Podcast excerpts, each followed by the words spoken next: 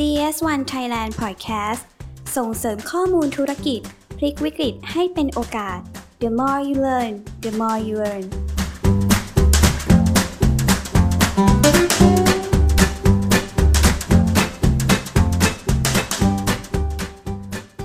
สวัสดีครับ ขอต้อนรับสู่ GS1 Thailand Podcast กับผมโตอมรพันธ์อิโตคนเดิมนะครับผมย้ำกันอีกทีครับคุณผู้ฟัง เราจะมาพบกันที่นี่ทุกวันจันทร์ 10 โมงเช้าเป็นต้นไป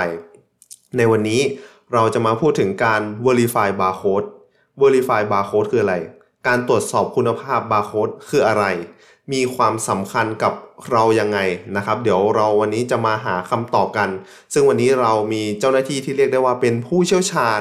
ที่มีหน้าที่ในการดูแล เรื่องการตรวจสอบคุณภาพบาร์โค้ดหนึ่งเดียวในสถาบันเราเลยครับ กับคุณเมทินีวัลยังกูล หรือพี่จูนของเรานั่นเองครับ สวัสดีครับ ค่ะ สวัสดีค่ะ สวัสดีครับค่ะพี่จูนครับวันนี้ก็ยังไงรบกวนช่วยอธิบายให้คุณผู้ฟังทางบ้านทราบทีครับว่า การตรวจสอบคุณภาพบาร์โค้ดคืออะไร แล้วมีความจำเป็นกับเรายังไงครับ เรียนเชิญครับ ค่ะค่ะก่อนอื่นเลยต้องขออธิบายเรื่องของอา การตรวจสอบคุณภาพบาร์โค้ดก่อนนะคะว่าการตรวจสอบคุณภาพบาร์โค้ดเนี่ยคืออะไรนะคะการตรวจสอบคุณภาพบาร์โค้ดเป็นกระบวนการทดสอบทางเทคนิครูปแบบหนึ่งนะคะ ซึ่งวัดโดยเครื่องมือตรวจสอบที่เรียกว่าบาร์โค้ด verifier ค่ะ ทั้งนี้นะคะก็คือเพื่อดูภาพรวมคุณภาพของสัญลักษณ์บาร์โค้ดทั้งหมดค่ะ ว่าสามารถถอดรหัสหรือว่าอ่านค่าได้ดีในระดับไหน โดยจะมีการแบ่งระดับออกเป็นเกรดนะคะ ได้แก่เกรด A B C D และ F ค่ะ ซึ่งเกรดมาตรฐานนะคะ ควรจะอยู่ที่เกรด C ขึ้นไปค่ะ หลังจากที่มีการวิเคราะห์ผลแล้วเนี่ย หากพบว่าสัญลักษณ์บาร์โค้ดมีปัญหา หรือไม่ผ่านเกณฑ์มาตรฐานตรงจุดใด หรือว่าได้เกรด D หรือ F เนี่ย ทางสถาบันนะคะ ก็จะมีการให้คำแนะนำนะคะ เป็นแนวทางแก้ไข เพื่อให้บาร์โค้ดนั้นเนี่ย มีคุณภาพแล้วก็เป็นไปตามมาตรฐานของ GS1 ที่กำหนดค่ะสำหรับในเรื่องของความจำเป็นนะคะ ความจำเป็นในการตรวจสอบคุณภาพบาร์โค้ดก็คือ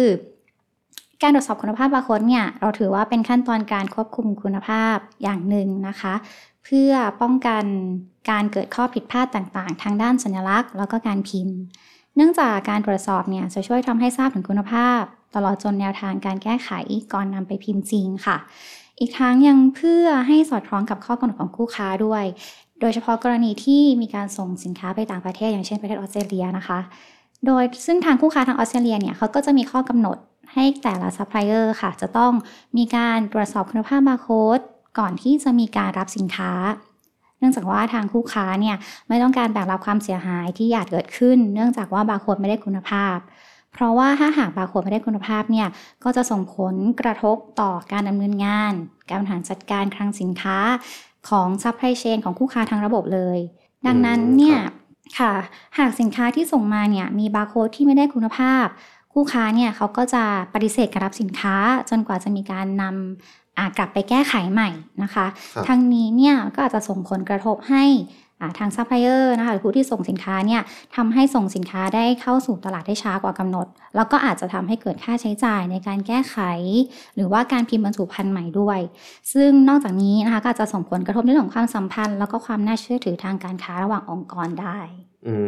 มงั้นถ้าผมจะเทียบอ่าเหมือนเป็นการสอบในระหว่างเรียน เมื่อกี้ที่พี่จูนบอกว่าจะมีการตีเป็นเกรด A B C ก็เหมือนกับ ตอนเราเรียนเราก็จะมีเกรดใช่ไหมครับ แต่ทีนี้มันก็จะมีผ่านกับไม่ผ่านค่ะถ้าสมมุติว่าตัวบาร์โค้ดที่มีการตรวจสอบแล้วมันไม่ผ่าน มันสามารถใช้ได้อยู่หรือเปล่าสำหรับที่ถามว่าเออถ้าเกิดบาร์โค้ดเนี่ยไม่ผ่านเกณฑ์มาตรฐานเนี่ยจะสามารถนำไปใช้งานได้หรือไม่นะคะสำหรับกรณีที่ไม่ผ่านเนี่ยก็อาจจะมีแนวโน้มที่สัญลักษณ์นั้นเนี่ยจะสามารถอ่านได้ยาก หรือว่าใช้เวลาในการสแกนที่ค่อนข้างมากขึ้น หรือ ไม่สามารถสแกนได้เลยนะคะ ในเครื่องสแกนเนอร์ในบางรุ่น หรือบางจุดในซัพพลายเชนก็ได้นะคะ เพราะว่าตัวมาตรฐานของเราอะค่ะ เราใช้มาตรฐานของที่เป็นทั้งของ GS1 แล้วก็ ISO เนี่ยในการตรวจประเมิน ดังนั้นเนี่ยบาร์โค้ดที่ผ่านเกณฑ์มาตรฐานของเราเนี่ยเราสามารถยืนยันได้ว่าบาร์โค้ดที่ผ่านเกณฑ์เหล่านี้จะมีคุณภาพแล้วก็สามารถสแกนได้อย่างถูกต้องตลอดซัพพลายเชน อืมก็คือถ้าบาร์โค้ดเนี่ยมีคุณภาพหรือมีค่ะมาตรฐานมันจะดีกว่า ใช่การไม่ผ่านมาตรฐานถูกต้อง นะครับเพื่อไม่เกิดความผิดพลาดในระบบในอนาคตนั่นเอง ใช่ค่ะ ครับแต่ทีนี้ย้อนกลับไป EP ก่อนๆหน้านี้ จะมีพูดถึง 1D กับ 2D ค่ะ ซึ่งก็อยากจะทราบเหมือนกันว่า แล้วการตรวจสอบตัว 1D กับ 2D เนี่ยมีความเหมือนกันอยู่หรือเปล่า ค่ะสำหรับการตรวจสอบอ่า บาร์โค้ดหนึ่งมิติกับ 2 มิตินะคะ เราจะมีวิธีการตรวจสอบที่แตกต่างกันออกไปค่ะ เพราะว่าอ่าข้อกำหนดทางด้านสัญลักษณ์ของทั้ง 2 บาร์โค้ดเนี่ยแตกต่างกันนะคะ โดยการตรวจสอบคุณภาพบาร์โค้ดหนึ่งมิติเนี่ย เราจะใช้ข้อกำหนดทางด้านบาร์โค้ดหนึ่งมิติ ที่เป็นมาตรฐาน GS1 ร่วมกับ ISO 15416 ค่ะครับซึ่งเป็นเกณฑ์ที่ใช้ในการทดสอบคุณภาพการพิมพ์บาร์โค้ดหนึ่งมิติ ในขณะที่การตรวจสอบคุณภาพบาร์โค้ด2มิติเนี่ย เราจะใช้ข้อกำหนดทางด้านบาร์โค้ด2มิติ ที่เป็นมาตรฐาน GS1 ร่วมกับ ISO 15415 นะคะ ซึ่งเป็นเกณฑ์ในการทดสอบคุณภาพการพิมพ์ของบาร์โค้ด2มิติ ซึ่งสัญลักษณ์ บาร์โค้ดทั้งสองสัญลักษณ์ทั้งสองสัญลักษณ์นี้ค่ะเขาก็จะมีการใช้พารามิเตอร์ หรือว่าเกณฑ์ที่ใช้ในการตรวจประเมินที่แตกต่างกันออกไป แต่ท้ายที่สุดแล้วเนี่ยเราก็จะนำผลเหล่านี้ค่ะมาประเมินผลทั้งหมดนะคะ เพื่อดูภาพรวม แล้วก็ประสิทธิภาพในการอ่านสัญลักษณ์ แล้วก็ความถูกต้องของข้อมูลนะคะ แล้วก็ถ้าเกิดหากพบข้อผิดพลาดใดๆเนี่ยเราก็จะมีการให้คำแนะนำลงไปในใบรายงานผลเช่นเดียวกัน โอเคครับ แล้วทีนี้อยากจะทราบว่าแล้วสัดส่วนหรือลักษณะของบาร์โค้ดที่เป็นมาตรฐานจริง ๆ เนี่ย มันขึ้นอยู่กับปัจจัยอะไรบ้างครับพี่จุน ค่ะสำหรับในเรื่องของตัวข้อกำหนดทางด้านสัญลักษณ์นะคะของบาร์โค้ดนะคะ ก็หลักๆเลยก็จะมีค่า dimension นะคะ หรือขนาดของบาร์โค้ดในเรื่องของอความสูงแล้วก็พื้นที่ว่างซ้ายขวาหรือ quiet zone นะคะ ซึ่ง 3 ส่วนนี้มันก็จะขึ้นอยู่กับแต่ละชนิดของสัญลักษณ์นะคะ ก็จะมีข้อกำหนด ที่แตกต่างกันออกไปตามแต่ละสัญลักษณ์บาร์โค้ดนะคะ แล้วก็นอกจากนี้เนี่ยก็จะมีในเรื่องของตัว HRI นะคะ หรือตัวเลขหรือตัวอักษรใต้แท่งบาร์ที่เราจะต้องอะประเมินนะคะ ก็คือจะต้องมีความถูกต้อง แล้วก็สัมพันธ์กับข้อมูลที่อยู่ในสัญลักษณ์นะคะ แล้วก็อีกเรื่องหนึ่งก็จะดูในเรื่องของความถูกต้องของรหัสบาร์โค้ดนะคะ หรือ GS1 Company Prefix ว่ามีการโครงสร้างถูกต้องไหมอยู่ในระบบ GS1 หรือเปล่านะคะ แล้วตัวต่อไปที่จะดูก็จะเรื่องของ location นะคะตำแหน่งการจัดวางบาร์โค้ดว่าจะต้องบาร์โค้ดเนี่ยจะต้องอยู่ในพื้นที่ที่ผิวเรียบเสมอการมองเห็นได้ง่ายนะคะหลีกเลี่ยงการอยู่บนขอบมุม รอยย่นรอยพับของบรรจุภัณฑ์แล้วก็สุดท้ายนะคะ ในเรื่องของสีสีบาร์โค้ดนะคะ ก็คือเกณฑ์การใช้สีบาร์โค้ดเนี่ยที่เราแนะนำก็คือ ตัวแท่งบาร์เนี่ยจะต้องเป็นอ่าสีเข้มโทนเย็นนะคะ เช่นอ่าสีดำสีเขียวหรือว่าสีน้ำเงินนะคะ ตัดกับพื้นพื้นหลังที่เป็นสีอ่อนโทนร้อนนะคะ เช่นสีขาว สีเหลืองหรือสีแดงเป็นต้น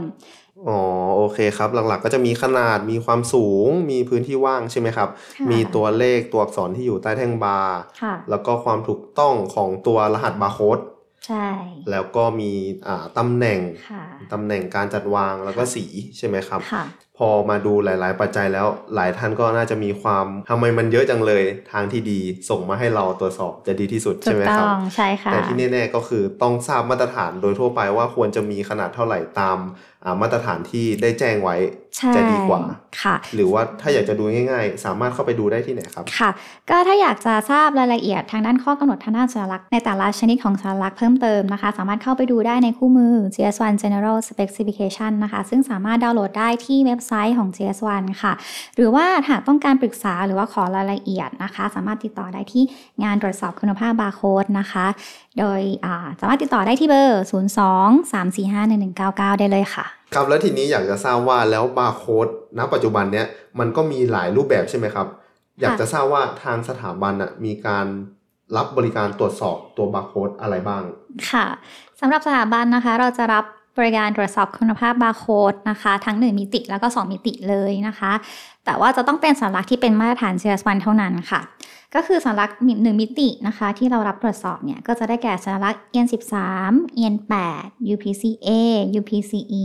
นะคะ ส่วนสัญลักษณ์บาร์โค้ด2มิติเนี่ย เราก็จะรับตรวจสอบที่เป็นสัญลักษณ์ GS1 Data Matrix กับ GS1 QR Code ค่ะ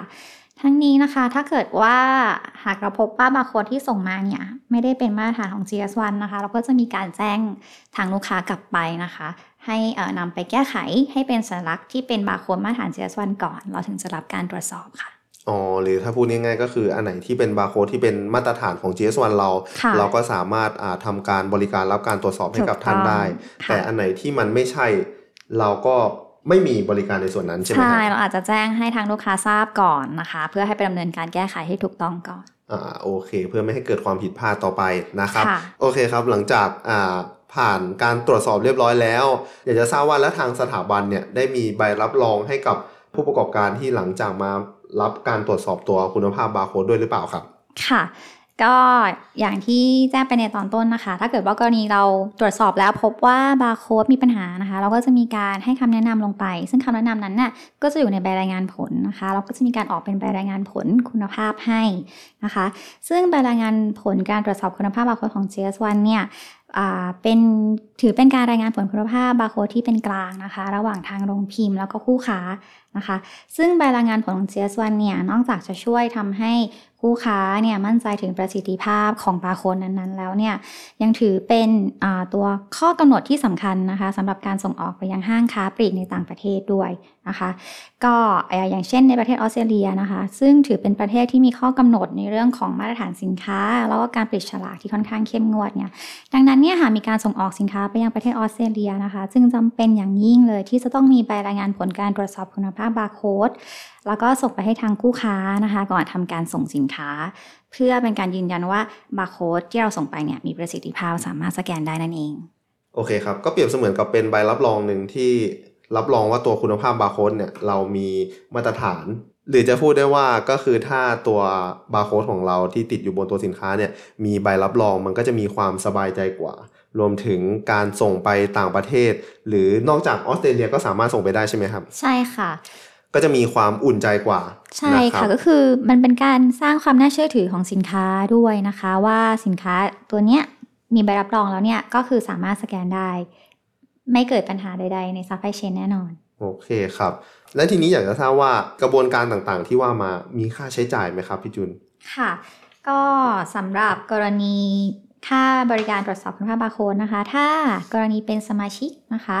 ก็สามารถนำเลขบาร์โค้ดที่ออกโดยเลข GS1 ที่ขึ้นต้นด้วย 885 เนี่ย มาเข้ารับการตรวจสอบได้ฟรีเลยนะคะ โดยก็เกณฑ์นะคะ ก็จะขึ้นอยู่กับอัตราค่าบำรุงสมาชิกรายปีค่ะ อย่างเช่นอัตราพันห้านะคะ ก็จะได้รับสิทธิ์ในการตรวจสอบ 5 ใบรายงานผล อัตรา 3,000 จะได้รับสิทธิ์ในการตรวจสอบ 10 ใบรายงานผลค่ะ อัตรา 8,000 จะได้รับ 25 ใบรายงานผล อัตรา 10,000 จะได้รับ 3 30 ใบรายงานนะคะ และครับอัตรา 12,000 บาทเนี่ยจะได้รับใบรายงานผล 35 ใบรายงานต่อปีฟรีนะคะในการตรวจสอบ